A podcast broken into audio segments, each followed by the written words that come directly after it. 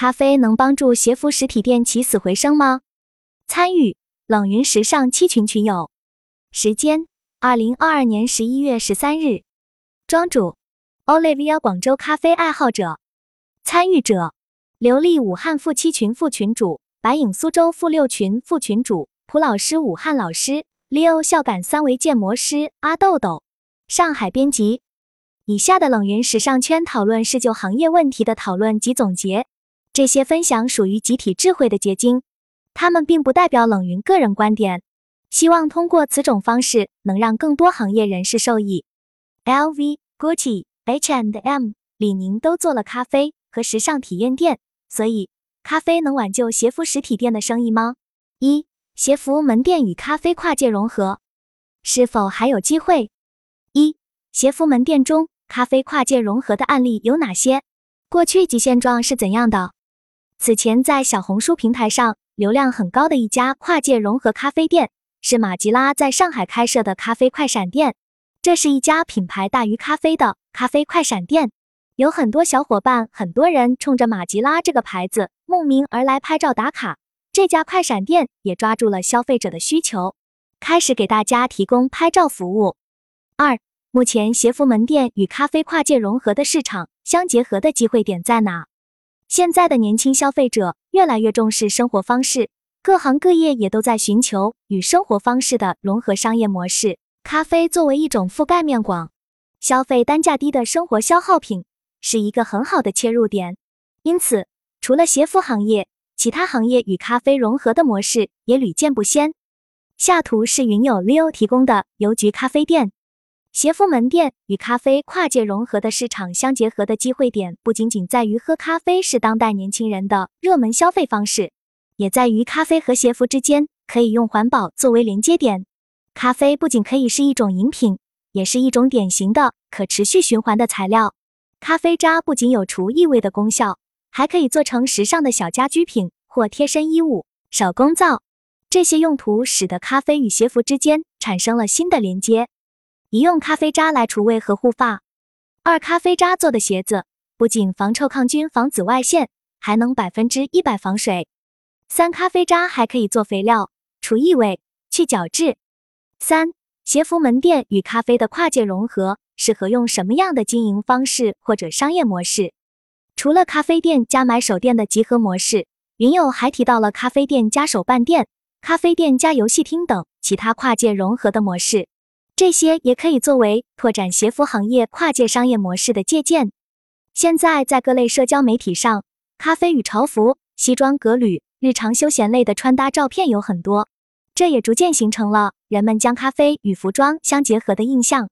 如果在创业时想以咖啡店融合为切入点，还需要结合当地地方性文化，看当地人喝咖啡的多不多，并且要进入咖啡市场，还得摆脱小资标签。现在的高端咖啡市场已经竞争很激烈了，瑞幸就是一个案例，通过做下沉市场而成功。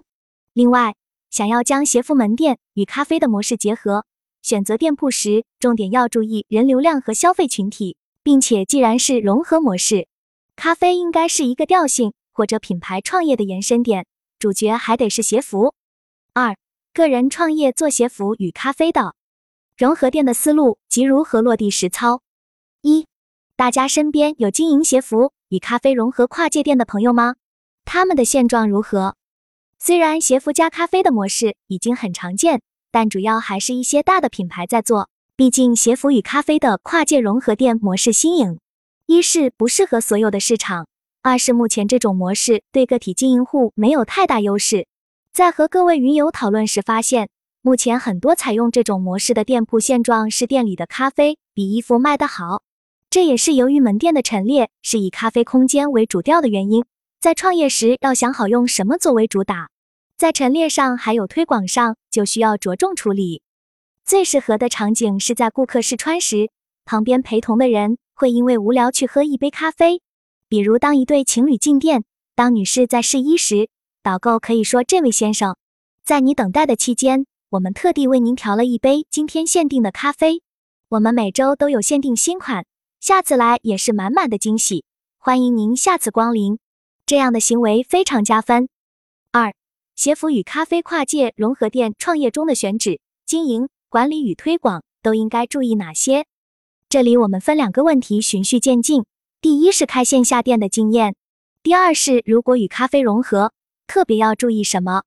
首先是开店区域的调研，选址很重要。鞋服与咖啡跨界融合店更适合一线城市，但现在实体店铺没有人流，人们都在网上买衣服，店铺没有办法完全依靠线下的客流。刚才上文谈到的咖啡材料提取可以用来做店铺的延伸产品，会很有创意。这些产品也可以在线上流通，突破实体壁垒。另外还可以通过咖啡来加深品牌概念，比如品牌可以做个关于咖啡的限量主题，增加价值产品会更有意思。这也是很多大牌也正在做的，比如 L V 的秀场限定咖啡。在品牌推广方面，按照目前的趋势来看，不部分的门店是为了树立品牌概念使用的，例如只服务 V I P， 或者提供产品的体验为主。现在的门店不能再用之前的概念做，应该线上线下结合，产品在线上实现跑量，在线下完善体验售后。举例来说，今年双十一波司登上榜都是依靠互联网推广做出来的，而不是靠门店卖出来的。三、鞋服店与咖啡跨界融合店创业模式的盈利及风险是什么？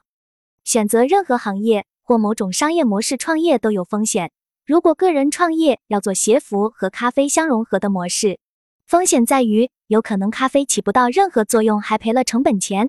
不过就成本而言，做咖啡的成本相对较低，以咖啡机为主，运营、人力还有店铺装修的成本很低。当然我们在做项目之前，可以通过试错来不断调整方向，如果没法盈利，赚的是经验，之后再通过探讨，找把握比较大的方案方向实施，才可以看到后面的方向。我更建议咖啡店老板和服饰店老板合伙开店，这样成本共担，风险共担，互利互惠。关于盈利点，云友提出了各自的看法。云友阿豆豆认为，如果是个人品牌增加咖啡项目，有机会和客人建立更深的信任，盈利点在粘性增加之后会自然而然增加。云友流利鼓励大家可将咖啡文化以及咖啡材料应用在产品中，例如把咖啡文创产品、咖啡材料应用的鞋服饰品做成一个系列。鞋服加咖啡的场景本身就是让人放松、感到亲和的场所。即便是跨界，也还是要继续保证松弛的温暖感，让产品更具有纪念和收集的体验，用复古及怀旧来疗愈我们目前的局势冲击下的焦虑感。我们也需要沉静下来，用心做好的产品